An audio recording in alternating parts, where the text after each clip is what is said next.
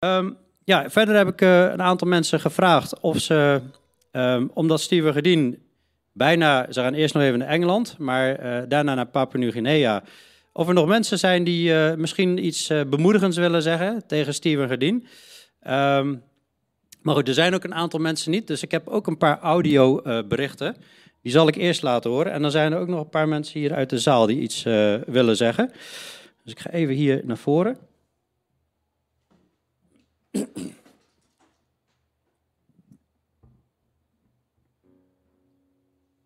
Momentje, ik moet even de app openen.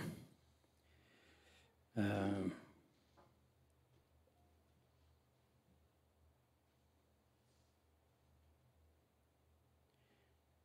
De eerste is van eh, Eline van de Broek. Eh, Sharon, kun jij misschien doorklikken naar het volgende plaatje? Heb jij de klikker? Zijn eh, onze zendelingen uit eh, Woensel. Ehm, ja, hier komt het eh, eh, bericht van Eline. Beste Steve en Gerdien. Ik ben God dankbaar dat jullie zo'n getuige. Is het goed hoorbaar in de zaal? Ja, oké. Beste Steve en Gerdien. Ik ben God dankbaar dat jullie zo'n getuigenis zijn in het volgen van Hem en in het dienen van Hem. Ook als dat betekent dat je alles in het Westen achter je laat. Ik ben God ook dankbaar dat we als gemeente jullie mogen ondersteunen en voor jullie mogen bidden. En dat we zo ook deel mogen nemen aan het prachtige werk dat God jullie te doen heeft gegeven. Ik wil jullie bemoedigen met Psalm 121. Ik sla mijn ogen op naar de bergen. Van waar zal mijn hulp komen? Mijn hulp is van de Heere, die hemel en aarde gemaakt heeft. Hij zal uw voet niet laten wankelen. Uw bewaarder zal niet sluimeren. Zie, de bewaarder van Israël zal niet sluimeren of slapen. De Heere is uw bewaarder. De Heere is uw schaduw aan uw rechterhand. De zon zal u overdag niet steken, de maan niet in de nacht. De Heere zal u bewaren voor alle kwaad. Uw ziel zal hij bewaren. De Heere zal u uitgaan en uw ingaan bewaren, van nu aan tot in eeuwigheid. Amen. Vervolgens van eh, Peter. Millie en Alice. Helaas zitten wij als familie door COVID thuis, want Moet ik hem nou weer naar het begin? Nou, begon met beste Steven Gedien en helaas zit om COVID thuis. zegt en voor jullie gebeden. Maar dank jullie wel voor jullie inspirerende voorbeeld. Dat jullie laten zien wat het betekent om echt je hele leven in te zetten voor de Heer Jezus. Aan duizend eerst onbekende mensen het evangelie vertellen, waar jullie alles voor over hebben. Wat een uitdaging, wat een hoop werk en wat een hoop moeilijke keuzes moeten jullie maken, wat jullie lieten zien. Gelukkig is het Gods werk en aan Hem alle eer. Bedankt voor die reminder om zo lief te hebben dat het ons doel wordt om iedereen het evangelie te willen delen. Het is in onze overvloed zo makkelijk om alleen met onszelf bezig te zijn, in plaats van met de ander die Gods redding zo hard nodig heeft. Hey Oscar, wat ben jij een stoere vent dat je papa en mama zo goed helpt om mensen te vertellen over de Heer Jezus. Wauw, je gaat vast ook een geweldig voorbeeld zijn voor je zusjes. Dank je wel. Lieve broeder en zuster, we zullen voor jullie bidden. We wensen jullie Gods rijke zegen toe. Hopelijk kunnen jullie snel alsnog naar PNG, maar het is natuurlijk Gods tijd en Gods planning. Jezus zei: Ga dan heen, onderwijs alle volken, hen dopen in de naam van de Vader en van de Zoon en van de Heilige Geest, hun lerende alles wat ik u geboden heb in acht te nemen. Die opdracht, die boodschap voeren jullie uit. En jullie inspireren ons om dat ook te doen bij de mensen om ons heen. Ik wil jullie bemoedigen met de beloftes en zekerheden die de Heer Jezus ook gaf toen hij deze opdracht gaf. Want in vers uh, Matthäus 28, vers 18 zei Jezus: Mij is gegeven alle macht in de hemel en op aarde. Hij heeft alles in zijn handen. En in vers 20 belooft hij: Ik ben met u al de dagen tot de voleinding van de wereld. Amen. Ik wens jullie een hele goede reis en God zegen. Ga met God, Hij zal met jullie zijn. Groetjes en veel zegen, Peter van der Broek. Amen.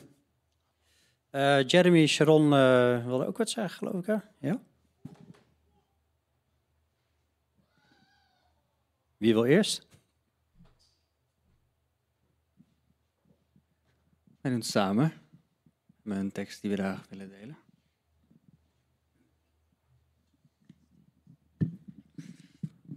We hebben twee teksten die we met jullie willen delen. Eerst is uh, Colossense 1, vers 9 tot en met 14. Daar staat: Daarom houden ook wij niet op, vanaf de dag dat wij het gehoord hebben, voor u te bidden en te smeken, dat u vervuld mag worden met de kennis van zijn wil, in alle wijsheid en geestelijk inzicht zodat u wandelt op een wijze de Heer waardig, hem in alles behaagt, in elk goed werk vrucht draagt en groeit in de kennis van God. Terwijl u met alle kracht bekrachtigd wordt, overeenkomstig de sterkte van zijn heerlijkheid, om met blijdschap in alles te volharden en geduld te oefenen. Daarbij danken wij de Vader, die ons bekwaam heeft gemaakt om deel te hebben aan de erfenis van de Heilige in het licht. Hij heeft ons getrokken uit de macht van de duisternis en overgezet in het koninkrijk van de Zoon van zijn liefde in Hem hebben wij de verlossing, door Zijn bloed, namelijk de vergeving van zonde.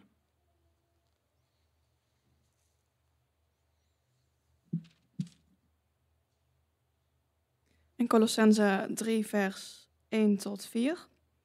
Als u nu met Christus opgewekt bent, zoek dan de dingen die boven zijn, waar Christus is, die aan de rechterhand van God zit. Bedenk de dingen die boven zijn en niet die op de aarde zijn, want u bent gestorven en uw leven is met Christus verborgen in God. Wanneer Christus geopenbaard zal worden, die ons leven is, dan zult u ook met hem geopenbaard worden in heerlijkheid. Dat was het.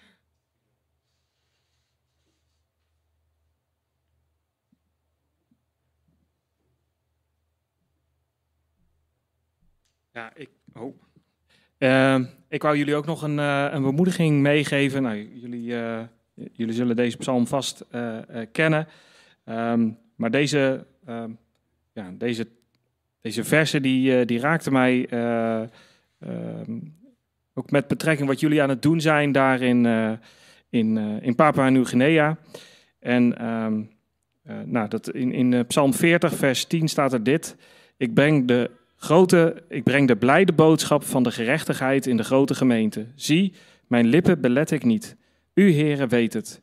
Uw gerechtigheid verberg ik niet diep in mijn hart. Uw waarheid en uw heil verkondig ik. Uw goede tierenheid en uw trouw verzwijg ik niet in de grote gemeente. Heren, en dan de belofte. Heren, u zult mij uw barmhartigheid niet onthouden. Laat uw goede tierenheid en uw trouw mij voortdurend beschermen. En ja, wij bidden dat, dat jullie um, um, dat echt mogen volhouden, echt mogen uh, uh, uh, erop uit mogen blijven gaan om, om, om die mensen daar echt het evangelie te blijven brengen. En, en laten we bidden dat, dat, dat duizenden daar het zullen omarmen en um, dat jullie beschermd mogen worden door de goede tierenheid en trouw van, van God.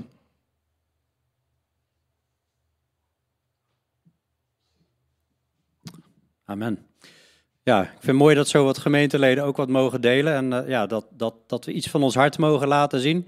Eerder financieel, uh, in gebed natuurlijk ook. Maar uh, ja, we, we zijn jullie vrienden. En uh, nou, eerst waren Philip en Rebecca en Steven en Gedien vooral vrienden. Maar jullie zijn hier een paar maanden geweest. En, en ik merk gewoon ja, dat meerdere mensen met jullie bevriend zijn geraakt. En dat jullie vrienden van onze gemeente zijn geworden.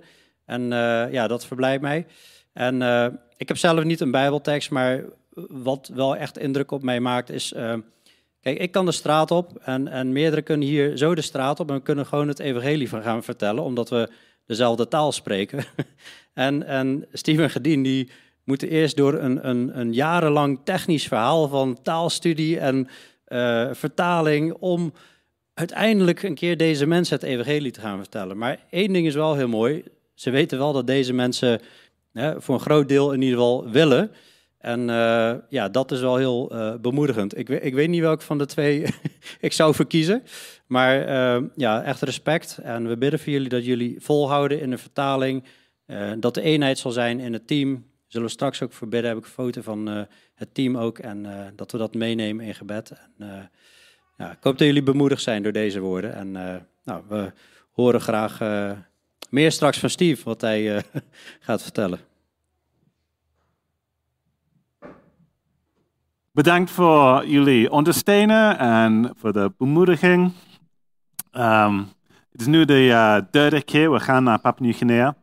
Eerst in 2016 als een uh, uh, newly, uh, newly married, ehm, op, opnieuw getrouwd. Opnieuw.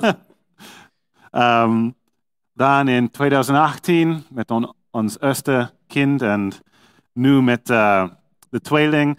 En het, eh, misschien je denkt het, gaat steeds makkelijker om zending te worden, om te gaan naar de ehm, land waar eh, we werken, maar het, gaat steeds, eh, steeds moeilijker omdat onze kinderen ouder zijn. En nu Oscar is wel aan het praten over zijn vriendje hij heeft gemaakt in Engeland. En hij wil hij zijn vriendje zien. En wij zitten denken, ah, wat doen we naar onze kinderen? Oscar wil alleen in Engeland met zijn vriend. En wij gaan hier naar daar. En ja, het, gaat steeds eh, moeilijker. En we moeten terug naar Engeland, omdat eh, door Brexit ik kan niet eh, blijven in Nederland. Stomme Engelsen. ik ben een Engelsman Your, en ik your kan, words. ja, ik kan zeggen, Brexit was een helemaal stom idee. Maar niet de tijd voor dis- dis- discussie. Ehm, en ik, heb in, eh, eh, ik, eh, ik denk ik moet naar het Engels gaan.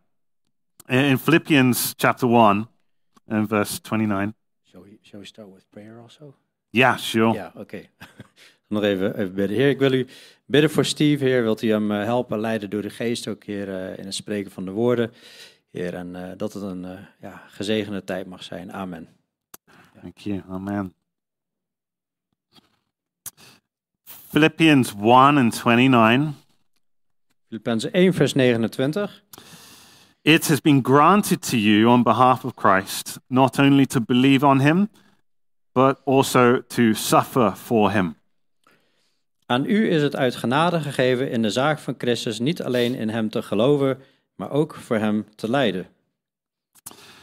So Paul tells the Philippians that you have been given a gift, not only to believe in Christ and to enjoy all the benefits of belonging to Christ, Hij zegt, je hebt niet alleen eh, eh, de gave gekregen hè, voor, eh, om te profiteren van het goede, als ik het goed zeg, hè, maar ja, uh, but you've been given the gift that you can suffer for Jesus Christ. Maar je hebt ook de gave gekregen hè, dat je ook kan lijden voor Christus. And, um, well, yeah, that's not a very encouraging statement, but Philippians is a, a very joyful book. Ja, dat is niet echt een hele, eh, ja, het zijn niet echt hele bemoedigende woorden lijkt het, maar tegelijkertijd is de Filippenzen is, eh, brief is juist een heel bemoedigend, eh, hele bemoedigende brief. We hebben er pas, we, we recently went through it, so we know. Ja, Yeah, good. And you've just started First Peter, and Peter also picks up this theme. En we zijn net met 1 Petrus begonnen en, en Petrus die eh, eh, heeft het hier ook al over. And in First Peter 5 and verse 9, 1 Petrus 5 vers 9. it says, Resist him, that is the devil, standing firm in the faith, because you know that your brothers throughout the world are undergoing the same kind of sufferings. Bied weerstand aan de duivel, vast in het geloof, in de wetenschap dat hetzelfde lijden ook aan al uw broeders in de wereld opgelegd wordt.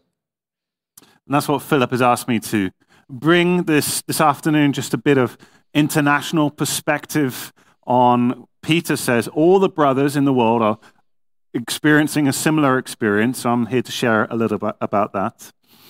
Ja, ik had Steve gevraagd van, eh, kun je het daar eens over hebben, over eh, ja, hè, wat, wat nou ja, jullie, maar hè, wat je wereldwijd meemaakt. In Engeland, maar nee, eh, eh, Papua Nieuw-Guinea. So we have two New Testament authors. We have both Paul and Peter telling us that it is normal that the Christian life can be difficult. Dus we hebben Paulus en we hebben Petrus, twee eh, sprekers in het eh, Nieuw Testament, eh, die allebei aangeven dat het moeilijk kan worden. And I remember a friend of mine in England when I worked for the Open Air Mission. I used to do street evangelism as my full time job, preaching on the streets.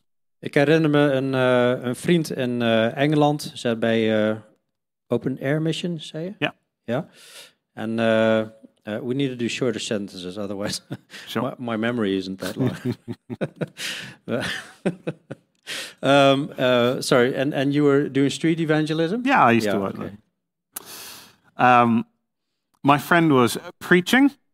Uh, the police got a phone call. Mijn vriend was een preker en eh, eh, Iemand heeft de politie iemand heeft de gebeld. politie gebeld. Um, misschien ik kan dit Nederlands. I don't know. I don't know if I can do it in Dutch. Okay, nou, we'll, do- Um. we'll try it this way. ja, ja. And Maar mijn problem, ja, mijn probleem is, ik vertaal niet elke dag, dus ik zit al te vertalen en ondertussen dan eh, spreekt hij verder en dan, oh, eh, wacht even. yeah, um, the police got a phone call saying someone is preaching uh, hateful speech. Ja, dus de politie kreeg eh, telefoon en het bericht was van, ja, iemand is aan het haatprediken. And the police arrested him for inciting hate crimes. En de politie heeft hem gearresteerd omdat hij eh, haatcriminaliteit eh, eh, zich daar schuldig maakte. Now, they later released him without charging him. Ze hebben hem later losgelaten zonder dat er een ja, aanklacht was of dat hij schuldig was. And I think he just preached that people are sinners and gave a list uh, from, I think, from Romans, and homosexuality was in that list. And they said, that's hateful, that's not allowed. Dus die man die predikte over eh, wat zonde was en eh, waarschijnlijk eh, ging die door de lijst van eh, Romeinen 1 en ja, daar wordt ook bijvoorbeeld homoseksualiteit in genoemd. So the police officer said to him, you, you shouldn't, you know, you're not allowed to preach from, you're not allowed to preach that sort of thing. Dus de politie zei van daar, mag je, daar mag je niet over prediken. And my friend has since had to uh, keep a voice recorder on him so he can record what he's saying when these accusations come up.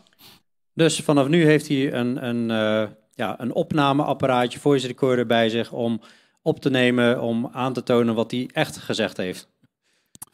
So that's in England. That's very similar to here, isn't it? En dat is Engeland. Dat was redelijk gelijk als aan hier. um, in Papua New Guinea, there are different sorts of pressures. In Papua Nieuw-Guinea, daar zijn eh, verschillende, different kind of, what? Pressure, Pressure, eh, dus, eh, is een, verschil, een andere soort druk, yeah. moeite. I think of the Patpata tribe. Yeah, the Dat is? Patpata stam.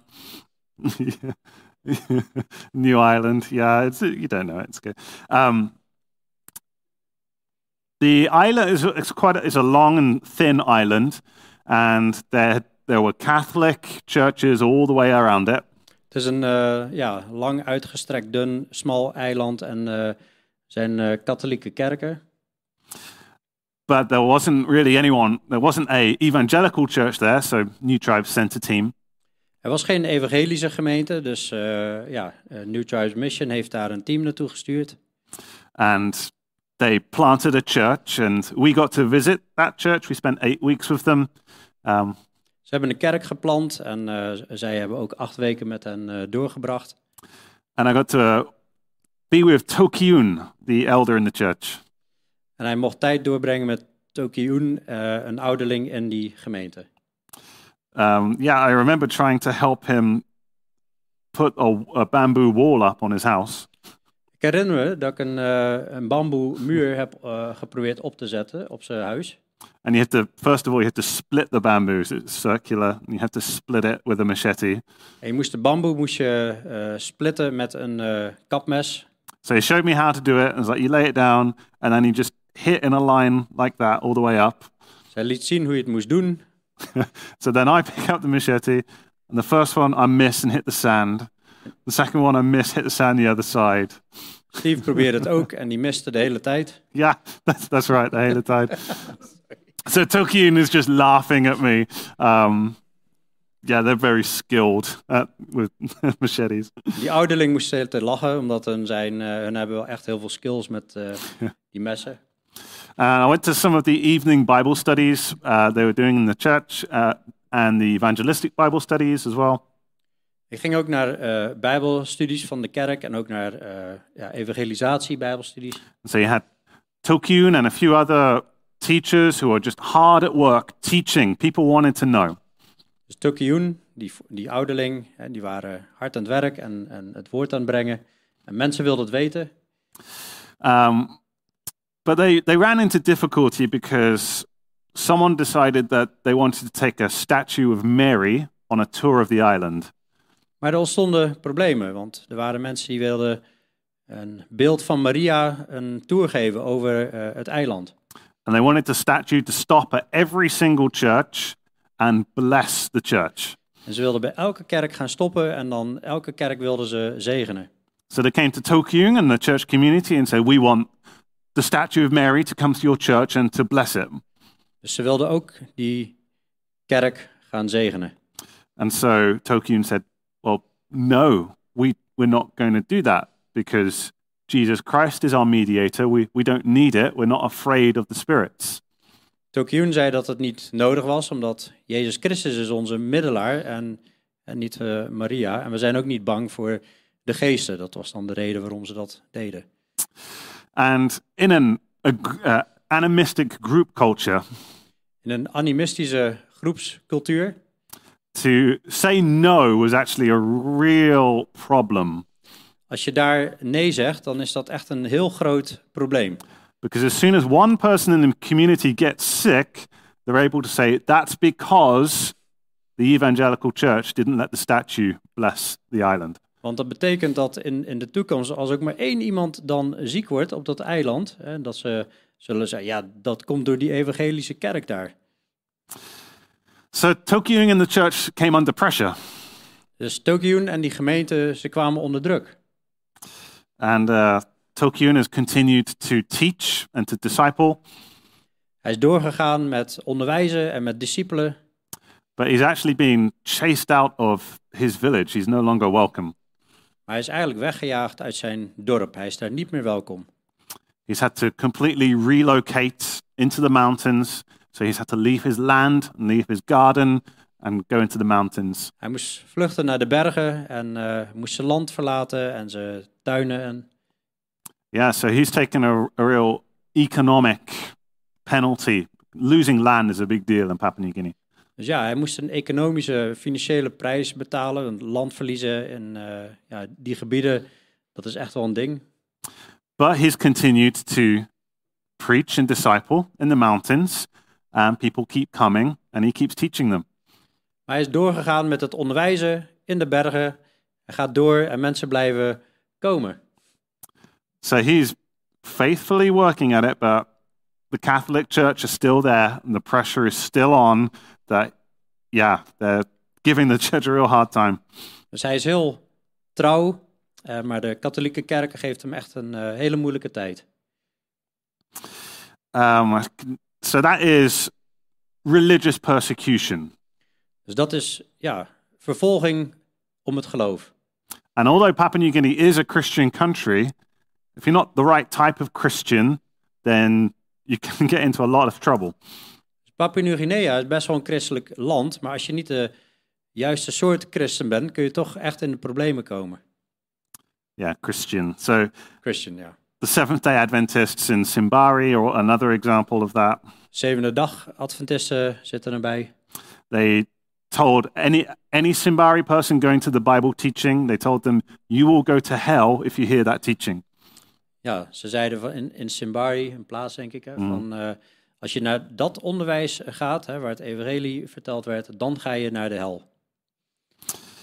So that is an example of opposition against the gospel, against what the church stands for.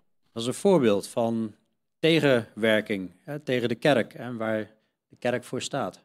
But believers go through different other difficulties in Papua New Guinea as well.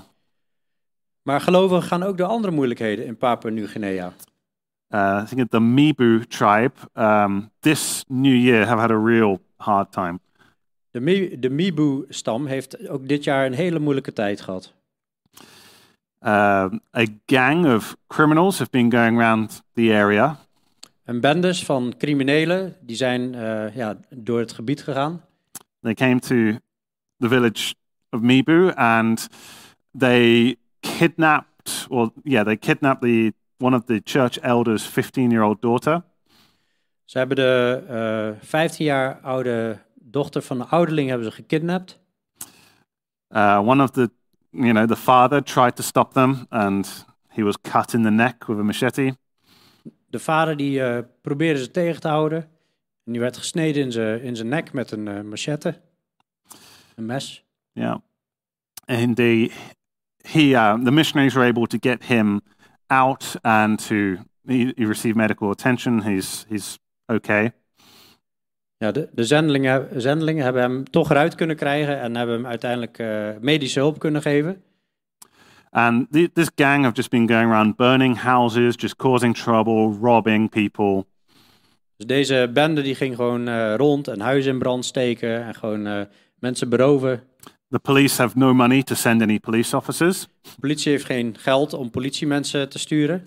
But the story became front page news uh, in a Papua New Guinea newspaper. Het kwam op de voorpagina van de, van de eh, krant van Papua Nieuw-Guinea. So the government found money to send a 21 police officer team into the village. Dus toen ja, vonden ze toch ineens geld om eh 21 politiemannen te sturen naar dat dorp. They shot one of the criminals, Ze hebben de een hebben ze geschoten, and the rest, neergeschoten. yeah, the rest ran away. And the police stayed for two days. Nou, de rest van de bende is weggerend. De politie is er twee dagen gebleven. Then the money for the operation runs out, and they go home. Toen was het geld op voor de operatie en toen gingen ze weer naar huis. And now the criminals return, and they blame the church for the death of their friend. Nu ehm, zeggen de criminelen, hij- die man was dus overleden, eh, en dan geven de criminelen die, die kerk de schuld van de dood van hun vriend. And uh, yeah, they, they burned the church to the ground, and Dus ze hebben de kerk hebben ze, ja, aan, tot de grond toe afgebrand. and it is still a yeah. That was in beginning of January. Dit was begin januari, dus een, paar weken geleden is dat gebeurd. Yeah, and so they they're, they're continuing to put demands on the church, and the missionaries the missionaries aren't there, but they're saying the missionaries need to give, and we'll go away. Ehm, I missed that, sorry. So the missionaries aren't there, but the zen- houses are. The missionary houses are there. Okay, de zendelingen, de huizen zijn er nog. Yeah, so uh, but the gang are pressing the church and the missionaries to pay up, or more bad things will happen. Ja, de bende wil dat ze eh, betalen, anders eh, gaan er eh, ja, meer slechte dingen gebeuren. So that's not an example. That's just criminality in general. Dus dat is gewoon criminaliteit, gewoon algemeen criminaliteit. But the missionary, we've, you know, we've been praying for it. We're asking God, please help these brothers and sisters. Maar we zijn hem bidden geweest van, oh Heer, help deze broeders en zusters alstublieft. And you think of the 15-year-old girl that was taken. En ja, je denkt aan die 15 jaar oude meid die is meegenomen. And it's just, why, God, why do you allow these things to happen? It's really difficult, isn't it? Heren, waarom ja, laat u die dingen gebeuren? Hè? Dat is heel moeilijk om te horen. Um,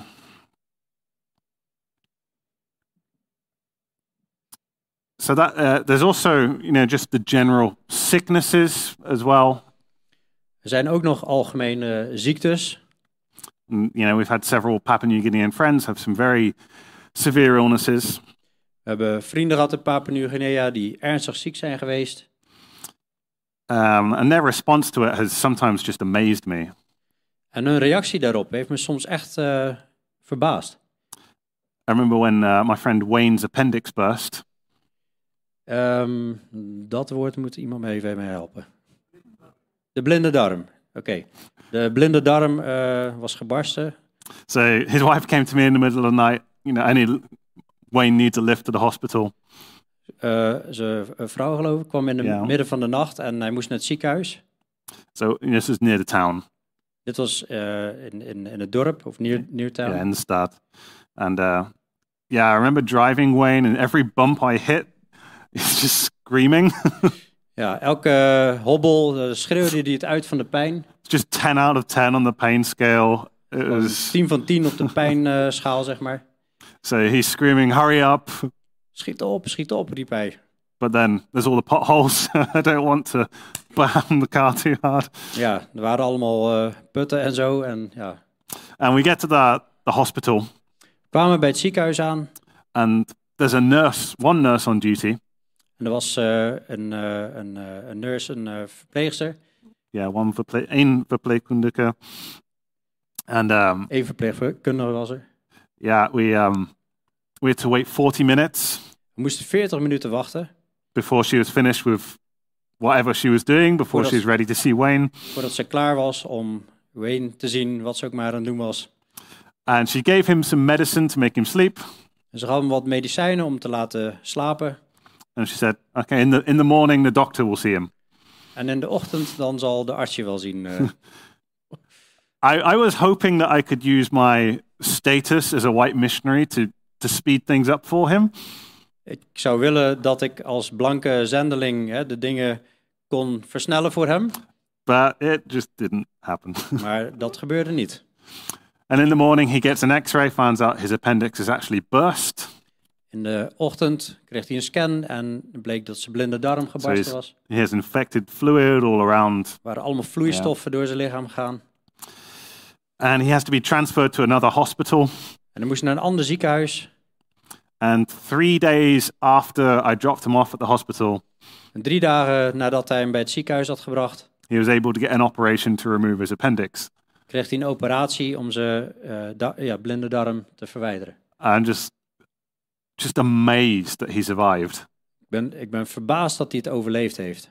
And so when I tell the story, I usually tell the story of the healthcare not being very good.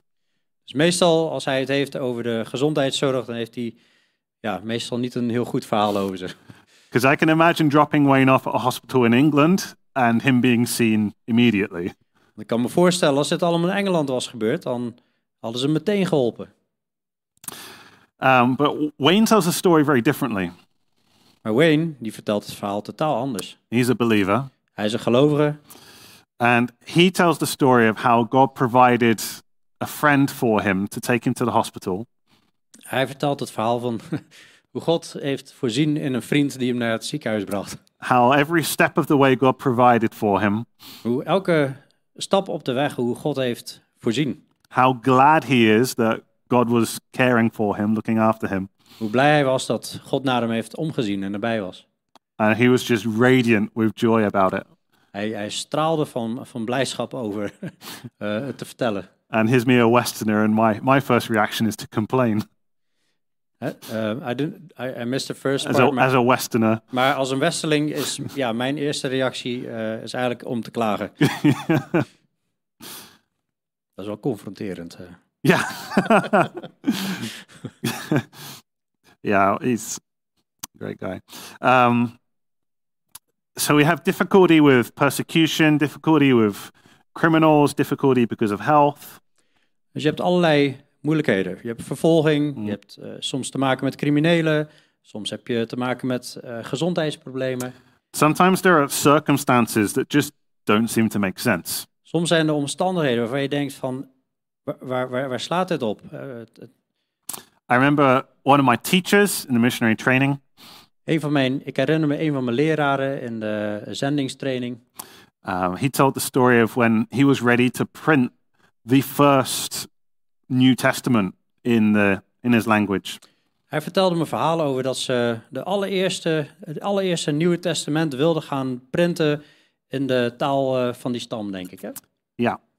Um, so for years and years, he'd been working on this translation. Dus voor jaren en jaren heb je gewerkt aan die vertaling. He's ready to print the first draft to show to people. Hij is klaar om de eerste versie, eh, concept eh, te printen voor men, om mensen te laten zien. And then lightning strikes the house and fries the printer. En ineens slaat de bliksem in en die eh, ja, printer die was niks meer waard.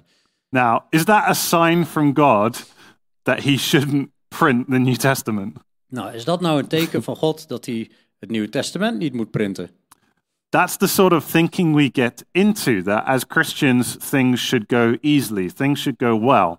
Dat, dat is vaak wat we denken van, ja, ik, eh, God is met mij, dus nou zou het toch goed moeten gaan. And I think most of us, if the lightning struck the printer, would take that, oh, that's a sign from God. Maybe we're not doing something right. Sommigen zouden kunnen zeggen, hey, dit is een teken van God, we, we doen vast iets niet goed. But my teacher said, well, it was clear from the scripture go and make disciples of all nations. Maar mijn leraar had zoiets van, nou, het is heel duidelijk uit de schrift, ga en maak discipelen van alle naties. He just got a new printer and got on with it. Dus hij haalde een nieuwe printer en hij ging gewoon verder. Mooi. Yeah. But we tend to fall into this idea that if uh, we are faithful Christians, life will be easy. We hebben vaak dat idee van, ja, als we trouwe christen zijn, dan zal het leven gewoon wel makkelijker gaan. In my own uh, case, I remember uh, the work, 12 weeks of work I did with the chainsaw. In mijn eigen situatie herinner ik me een verhaal waar ik eh, twaalf weken werk had gedaan met een kettingzaag. And it was the most frustrating work. En het was het meest frustrerende werk. We had two and a half thousand pieces of wood to cut to make three houses. We moesten 2.500 stukken hout zagen om eh, drie, hui- eh, drie huizen te maken. We were working 10 hours a day in the rainforest. We werkten 10 uur per dag in het regenwoud. The chainsaws keep breaking. De kettingzagen gingen steeds kapot. We keep going, just running out of spare parts because we keep repairing it and we keep working. Elke keer waren de reserve eh, onderdelen op. En, want we, ja, we waren maar aan het werk en werk. We worked out we needed to cut on average 220 pieces of wood every day. We moesten eigenlijk gemiddeld 200 eh, stukken zagen per dag. Om op tempo te blijven. And there are days where we don't cut any. En, en de spare parts, eh, die waren een, een dag reizen of zo. Hè? De reserveonderdelen waren Some, niet... two weeks sometimes. Oh, two weeks. ja. Kun je soms twee weken op wachten. Ja. And so there were days, you know, we don't cut anything because we're getting a new tree ready. Soms waren dagen dat we ja, eigenlijk eh, niks konden doen. Een nieuwe boom klaar aan het maken waren. And there are there are days where okay, everything's ready. We should get loads done. En er waren dagen, was alles klaar. En dan ja, was de verwachting, nu kunnen we echt, echt eh, heel veel werk verzetten. And some days we got eight or ten pieces cut. En, maar soms waren er maar acht tot tien delen eh, die we konden zagen. You wake up in the morning, the chainsaw just won't start, En, en soms werd je wakker in de ochtend en de kettingzaag deed het gewoon niet. or it just pours it with rain. Of helemaal ja, doorweekt met, eh, door de regen. It was an incredibly frustrating time. Het was een ongelooflijk frustrerende tijd, hè, de bouw van je huis. eh. Yeah, and I remember God's promise in go and make disciples of all nations, and I will be with you even to the end of the age. En ik herinner de belofte van de Heer Jezus, ga, maak discipelen. Ja, en zie, ik ben met u hè, tot aan het einde van de tijden. But on the, the bad days, it did not feel like the Lord was with us. Maar op de slechte dagen voelde het echt niet zo alsof de Heer bij ons was. But then again, that is my built in just idea that this should be going better. Maar dat is een soort ingebouwd idee bij, bij mijzelf, waar, dat ik snel denk van, het, het zou beter moeten gaan. You know, I'm a missionary, I'm here to do God's work. Why, you know, I'm just thinking it should be easier. Ik ben een zendeling, ik doe Gods werk, denk je snel, en het zou toch gewoon makkelijker moeten zijn. Makkelijk moeten zijn. So it's, it's deeply built into us that if we serve God, if we keep our end of the bargain, Ja, het zit er diep ingeworteld, bijteld, dat als wij, ehm vrije vertaling, ons ding doen, hè, Mhm. dan eh, that we should be. You know, happy, we should be productive, ministry should be encouraging, dat we dan blij moeten zijn en, en productief en, en eh, God dienen zou dan eh, bemoedigend moeten zijn. but that's not the way that God works. Maar dat is niet helemaal hoe God werkt. In 1 Peter 2, verse 21, 1 Petrus 2, vers 21.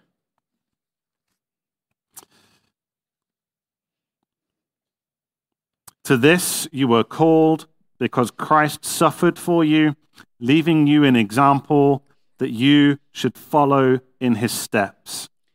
Want hiertoe bent u geroepen, omdat ook Christus voor ons geleden heeft. Hij laat ons zo een voorbeeld na, opdat u zijn voetsporen zou navolgen. He committed no sin, and no deceit was found in his mouth. When they hurled their insults at him, he did not retaliate. When he suffered, he made no threats. Instead, he entrusted himself to one who judges justly. Ehm, hij die geen zonde gedaan heeft, vers 22, en in wiens mond geen bedrog gevonden is, die toen hij uitgescholden werd niet terugschold en toen hij leed niet dreigde, maar het overgaf van hem die rechtvaardig oordeelt. God chooses to use hardship and suffering. God kiest ervoor om, om ehm, hardship, dus moeilijkheden en eh, eh, lijden mee te maken. You can look at the Lord Jesus Christ. He was sinless. We kunnen naar Jezus kijken. Jezus was zonder zonde. And yet, the, the way of salvation that God picked had Jesus going to the cross. En toch was de weg van verlossing was dat Jezus naar het kruis moest. And Peter tells us, He is your example. En Jezus zegt, hij is als voorbeeld gesteld. And we really need to just ask God's Spirit to teach us this, to get it into us. Dus we moeten Gods geest, eh, of aan God vragen dat Gods geest het in ons krijgt. En dat We follow a, a crucified Savior. we volgen een gekruisigde redder. God let the very worst thing happen to him. God liet het allerergste met hem gebeuren. The disciples after the, the cross were utterly confused. De discipelen na de kruisiging die waren ongelooflijk verward. They thought that Jesus was God's chosen one. They thought he was the Savior. Ze dachten dat hij de uitverkoren was, de redder. But he was completely humiliated and defeated. Maar hij was compleet vernederd en hij was compleet verslagen. For the disciples, God allowed the worst thing they could possibly imagine happen. Voor de discipelen, vanuit hun oogpunt, gebeurde er het ergste wat er maar kon gebeuren. It looked as if God had failed. Het leek alsof God gefaald had. And yet, that is the, the, the road, that is the way God chose to bring about his salvation. En toch was dat de weg waar God voor koos om redding tot stand te brengen. It was through the resurrection of Jesus Christ. En het was door de opstanding van Jezus Christus. You know, as Christians, we tend to think that God providing means God will always step in at the last moment. Als christenen denken vaak dat ja, de voorzienigheid van God betekent dat God altijd wel op het laatste moment inspringt. That God would never have allowed Jesus to die, die on the cross. Just before he allowed it, he would have whisked Jesus away. Je zou verwachten dat ja, Jezus wel op het laatste moment gered zou worden. Dat hij hem ja, net even weggerukt zou hebben van de dood. But God actually allowed Jesus to go into death. Maar God stond toe dat Jezus de dood inging. And then through that, through, and through his resurrection, he brings hope. Door de dood en door de opstanding brengt God weer hoop. And that's not very natural for us. Dat voelt niet echt heel natuurlijk voor ons. I think we probably all have a list of things in our mind, in our hearts, that we think God would never allow to happen to us. Er is vast een lijst met dingen in onze hoofden en harten waarvan we denken, van, ja, dat zal God toch nooit toelaten in ons leven. But God is a God who brings salvation and hope through resurrection. Maar God is een God die hoop brengt door de opstanding. God chooses to use difficulty. God kiest ervoor om moeilijkheden te gebruiken. And about the Lord Jesus, it says about him, he entrusted himself to one who judges justly. En er staat dat Jezus het overgaf aan hem die rechtvaardig oordeelt. As he went through the cross experience, Als hij door de ervaring van het kruis ging, he entrusted himself. dan eh, vertrouwde hij het toe aan God. Hij gaf het over aan hem. Mhm. And what that tells me is that God values the process as much as the result. Wat dat betekent voor mij is dat eh, God ehm, waarde hecht aan het, zowel het proces als aan het resultaat. If I think about the Koval people, Als ik denk aan de Kovel mensen, I think God could reach them much quicker if he sent angels to do it. ja, als, als ik denk aan Kovel, denk ik dat God veel sneller zou kunnen zijn als hij gewoon wat engelen zou sturen om het woord te vertellen. They probably speak Koval language, I don't Ze kunnen know. waarschijnlijk zo de Koveltaal spreken. Why then does he send me? Waarom stuurt hij dan mij? I was reading through Hebrews during that um, hard time with the house building. I was reading through Hebrews 12. Tijdens eh, die hele moeilijke periode dat we het huis aan het bouwen waren, las ik door Hebreeën 12.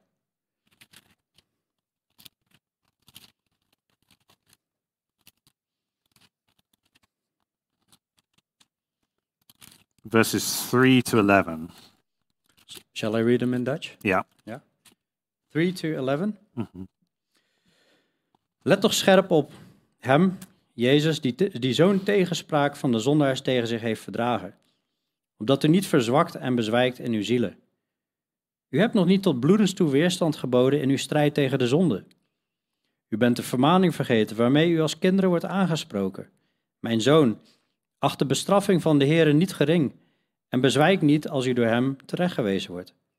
Want de Heere bestraft wie hij lief heeft en hij geestelt iedere zoon die hij aanneemt. Als u bestraffing verdraagt, behandelt God u als kinderen. Want welk kind is er dat niet door zijn vader bestraft wordt? Maar als u zonder bestraffing bent, waar alle deel aan hebben gekregen, bent u bastaarden en geen kinderen. En verder hadden wij onze aardse vaders als opvoeders, en we hadden ontzag voor hen. Zullen wij ons dan niet veel meer onderwerpen aan de Vader van de geesten en leven? Want ze hebben ons wel voor een korte tijd, naar het hun goed dacht, bestraft. Maar hij doet dat tot ons nut, opdat wij deel krijgen aan zijn heiligheid. En elke bestraffing schijnt op het moment zelf wel geen reden tot blijdschap te zijn, maar tot droefheid. Maar later geeft zij hun die erdoor geoefend zijn een vreedzame vrucht van gerechtigheid. I worked on memorizing those verses during those days. In die, in die, in die dagen eh, dat ik eh, ja, aan het werk was aan het huis, heb ik deze vers ook uit mijn hoofd geleerd. And just reminding myself, I'm being treated as a son. En ik herinnerde me eraan van, ik word behandeld als een zoon. God is doing something in me through this difficult time, and my job's just to keep going. God doet iets met mij in deze moeilijke periode en mijn taak is gewoon om door te blijven gaan. In verse 11, the author picks up the image of a harvest. In, in, 11, in vers 11 eh, brengt hij eigenlijk het beeld eh, naar voren van een soort oogst. When you plant something, it doesn't immediately bear fruit. Als je iets plant, dan brengt het niet onmiddellijk vrucht voort. It takes time. It takes so long that you can't, day by day, see the changes. Het eh, heeft gewoon tijd nodig. Yeah.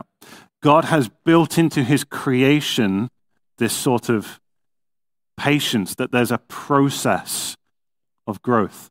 God heeft in zijn schepping heeft hij iets ingebouwd, iets van een proces van eh, geduld, een proces van eh, groei. And it's exactly, it reminds me a lot of the Lord Jesus who came in humility. Het herinnert mij ook aan de Heer Jezus, die kwam in ehm, nederigheid. He was a king and he, could, he had everything, Hij was een koning en hij had alles. but he left it and he came. Hij heeft het achtergelaten en hij heeft zich vernederd. We daydream about, you know, in our culture, superheroes. We have superhero movies. In onze cultuur hebben we allemaal superheldenfilms en daar dromen we wel eens van. And they all just come in, big spectacle, punch a bad guy in the face and solve all the problems. Die komen vaak in, op het toneel en, en die slaan een of ander iemand in het gezicht en, ze, en, en lossen alle problemen op. Just how different it was in the Lord Jesus coming in humility. Hoe ongelooflijk anders was het toen Jezus kwam en zich vernederde eh, en, en kwam in nederigheid. God has built into the creation this idea of slow and gradual growth in plants.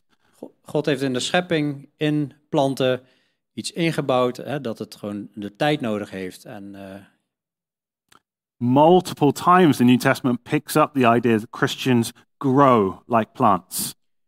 op meerdere plekken haalt het Nieuwe Testament dit idee aan van eh, christenen die groeien als een, een oogst of als planten. The Lord Jesus used it. If a grain of wheat abides alone, uh, if a grain of wheat doesn't die, it abides alone. But if it dies, it will bear much fruit. De Heer Jezus haalt het ook aan dat als een, een, een tarwekorrel eh, eh, niet sterft, in de aarde valt, eh, blijft hij alleen. maar als hij in de aarde valt, brengt hij veel vrucht voort. Zeg ik dat goed? Volgens mij zeg ik het goed. Hè? Ja. This just seems to be the way that God works. ja, dit lijkt gewoon de manier waarop God werkt.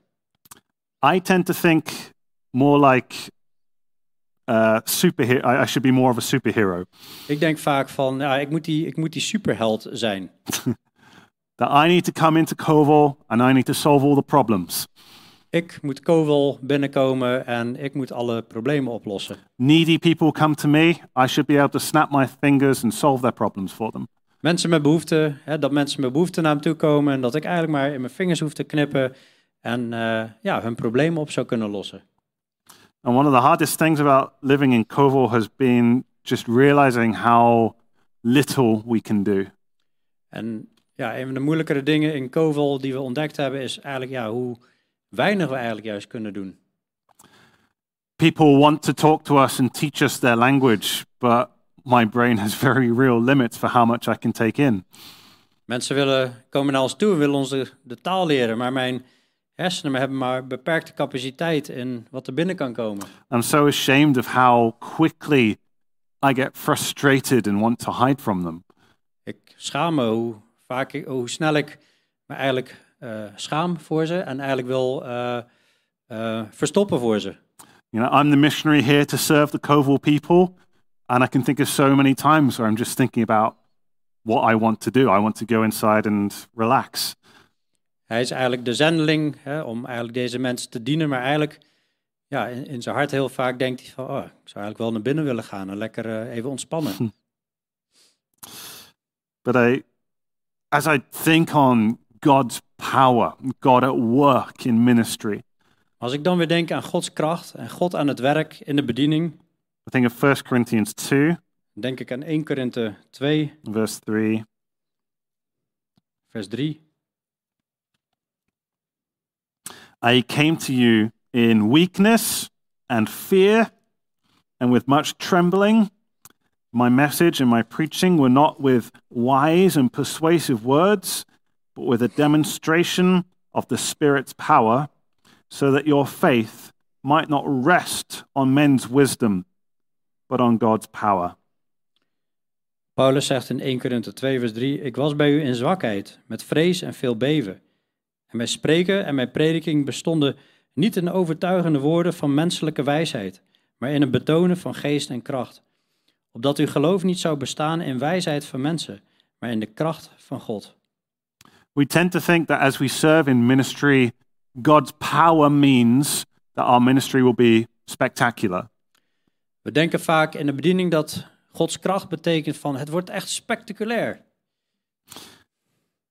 That I should be able to turn up in Koval and just be able to speak in tongues and know their language. Dat ik in, naar Kovel ga en eh, in een vingerknip in tongen kan spreken en een taal kan spreken.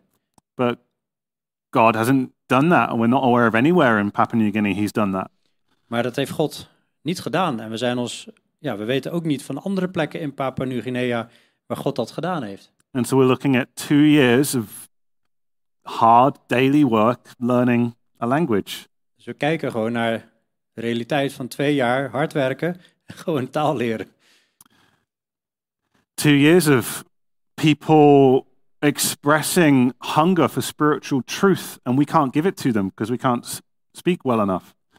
Twee jaar hè, dat mensen honger hebben naar geestelijke waarheid, maar we kunnen het niet eh, vertellen omdat we nog niet goed genoeg spreken.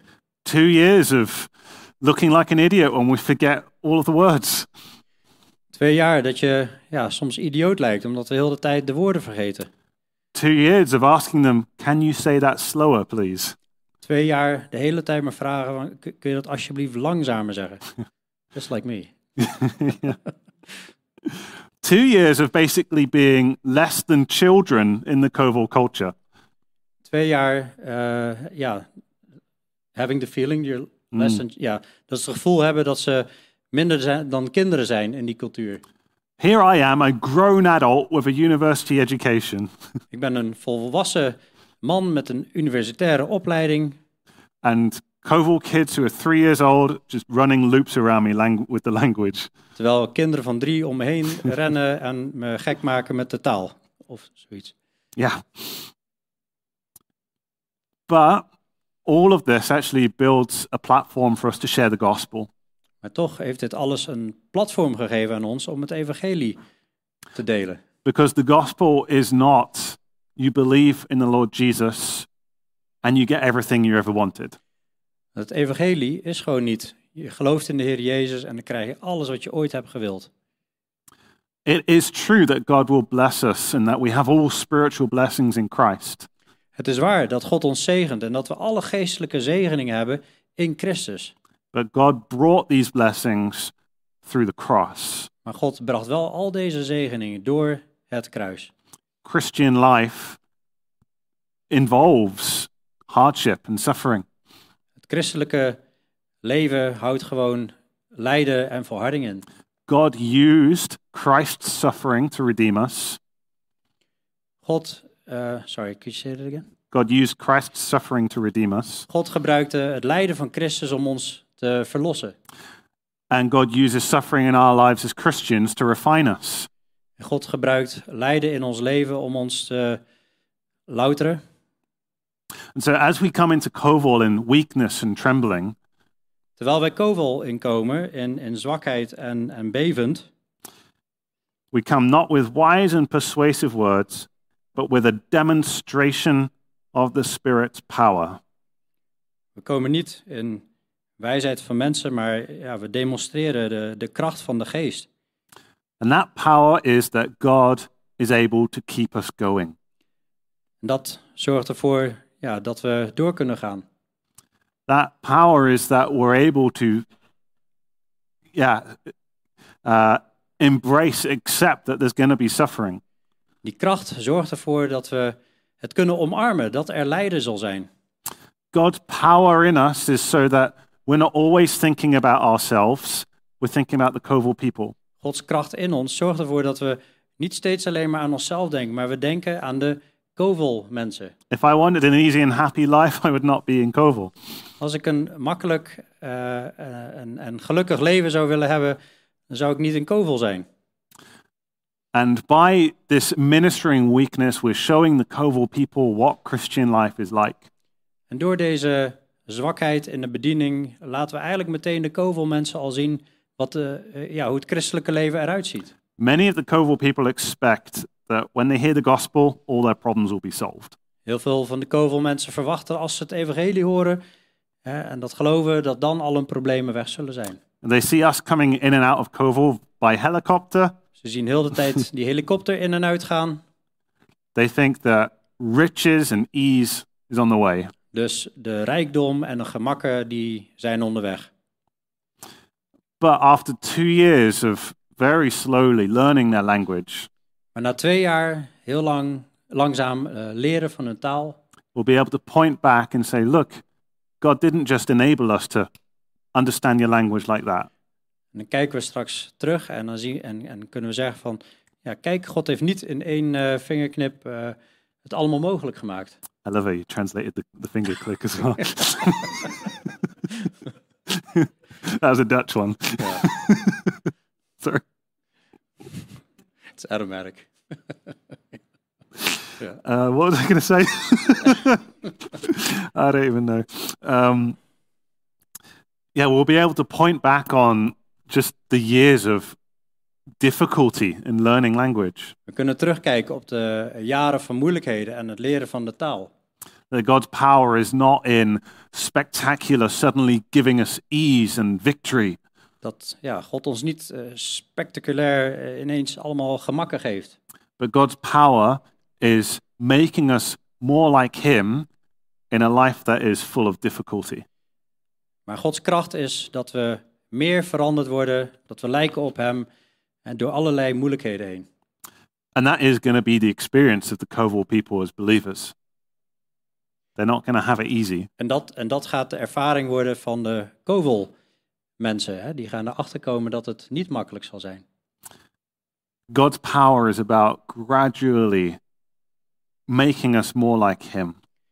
Gods kracht gaat over stapsgewijs ons meer laten lijken op Hem. Dat we meer als Hem zijn. Ministry doesn't look, it's not easy, it's not spectacular, De bediening, zending is niet spectaculair, is niet makkelijk. but we need to know that God is at work. Maar we moeten weten dat God toch aan het werk is. And we, we need to embrace the idea, we need to get used to the idea that God's goal isn't to make it easy for us. We moeten het idee omarmen en eraan wennen dat ehm, ja, Gods doel is niet om het ons makkelijk te maken per se. We need to learn to value the process. We moeten leren om het hele proces, om dat ook te waarderen. And yeah, we're working on that as we still don't have paperwork to return to Papua New Guinea. Nou, en daar werken we aan. We hebben nu bijvoorbeeld nog steeds niet de juiste papieren om terug te gaan naar Papua Nieuw-Guinea. We wanted to be back in Papua New Guinea on the 6th of January or so. 6 januari hadden ze al terug willen zijn. Now it's looking like it'll be March, and it just seems so inefficient. En nu lijkt het erop dat het maart gaat worden en het lijkt zo inefficiënt. but I need to remember that God is the God of the cross. Maar ik moet me blijven, eraan blijven herinneren dat God de God is van het kruis. God is doing something, and I can trust Him even when it's hard. God is iets aan het doen en ik moet hem vertrouwen, ook al is het moeilijk. At least he made you speak right here. Yeah. So, that's a good thing. yeah. Um, so I was just sharing a bit about, you know, the different. Uh, uh, in Peter talks about the uh, the hardships shared by believers all over the world, Dus Petrus heeft het ook over hè, de, ehm, het lijden die broeders meemaken over de hele wereld. God uses difficulty in the lives of believers, God gebruikt moeilijkheden in het leven van gelovigen. and yeah, we need the Spirit's power to help us take that in, We hebben de kracht van de Heilige Geest nodig om dat eigen te maken. because we're hardwired to expect the opposite. That God's all about our ease and comfort. Het zit er gewoon ja, toch soort van ingebakken dat we verwachten dat het gemak wel gaat komen van God. That's it. Yeah, sure. Oké, wow, prijs de Heer. ja. ja, dat is een eh, mooie bemoediging ook van, eh, ehm, ja, terwijl we met Petrus bezig zijn, dat je ook voorbeelden hoort van, ja, lijden over de, over de hele wereld. En eh, ja, dat gebeurt niet alleen ons, dat gebeurt in Papua Nieuw-Guinea, dat gebeurt in Engeland, eh, over de hele wereld. En eh, het vormt ons, het kneedt ons en ja, God brengt vrucht voort. Dat is de samenvatting, hè? Ja. Ja. Prijs de Heer, dankjewel. Oké, ehm, ja, willen we zo overgaan tot gebed. En eh, ehm, heb jij de, de klikker toevallig? Ja. ehm, ja, laten we ook als we gaan bidden, ook, ook Steve en eh Gerdien eh, en het team meenemen in gedachten. Ik heb het team nog even ook hier eh, tevoorschijn gehaald. En ja, de familie Stanley, de familie Hansen in het midden en de familie Staus rechts. Dat is het hele team waarmee ze dus een kerk gaan planten, zoals we eerder hebben gehoord. Maar eh, ja, laten we tijd nemen voor gebed. En eh, ja, ook dit met ons meenemen waar Steve net over gesproken heeft. En dat we mogen groeien door al het lijden wat we meemaken. Sommigen van ons hebben met lijden door pijn eh, te maken, ziekte. Anderen hebben weer andere moeite. En de ene keer is deze battle en de andere keer is de andere battle. Maar dat we vol mogen houden, vast mogen houden aan, uh, aan God en voor elkaar blijven bidden.